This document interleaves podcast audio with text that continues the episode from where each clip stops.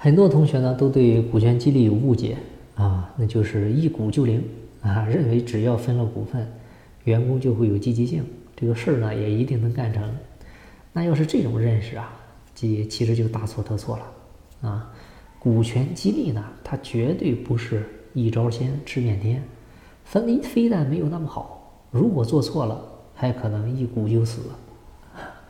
很多同学呢认为股权激励可以把员工变成股东，从原来给自己打工这个到给他们自己干，自然就会像老板一样没白没黑全力以赴。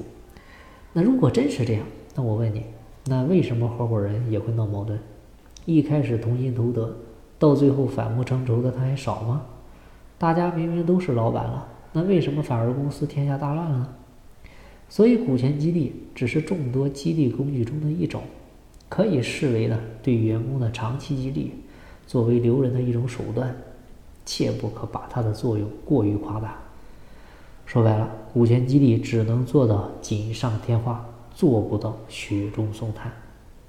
你寄予的希望越大，最后的失望就会越大。做股权激励之前，一定要看自己的公司适不适合做啊！股权激励是有特定的适用场景和前提条件的，各位，适合了再做，不适合就不要做。上次就有同学就说啊，别看我听了你们的课，我宁愿分家产也不会分股权。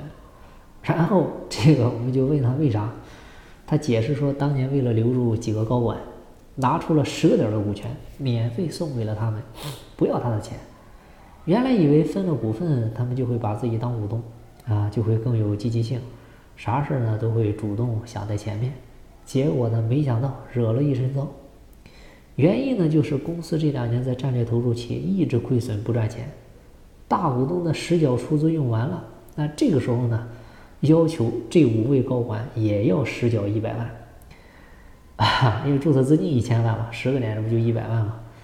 他听到这个消息，这五个高管不干了，不对呀、啊，你这明明送我的股权，为啥还让我们掏钱？这不是坑我们吗？这个老板也担心大家多想，所以就说好，你们五个人呢先不用实缴。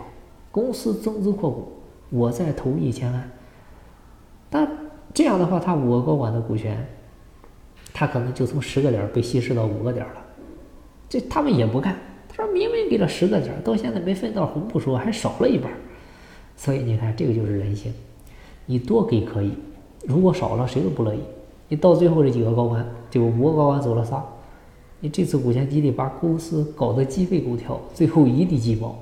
所以股权激励啊，绝对没有那么简单啊！你一定是要想好了再做，啊，准备充分了再做，千万别上来就做，一做一个死。所以要想让股权激励在公司落地，并且有效落地，需要有一定的前提条件。首先就是你公司的商业模式一定要好，说白了得能赚钱啊！你不能赚钱，再好的激励也没意义。其次呢，就是你公司要处于增长期，我们说入股就是入预期，预期越好，大家越愿意啊。这个跟炒房炒股是一个道理啊，买涨不买跌。再次呢，就是团队要磨合到一定程度。